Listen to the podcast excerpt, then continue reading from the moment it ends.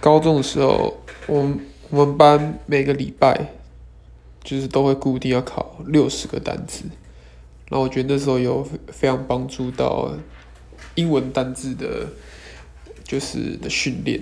那我就我分享我的背法，就是我会一直我会拿一个空白笔记本，然后就一直写，一直写，一直写，一直写，一直写，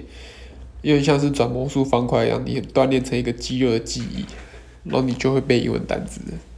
我是非常认真的。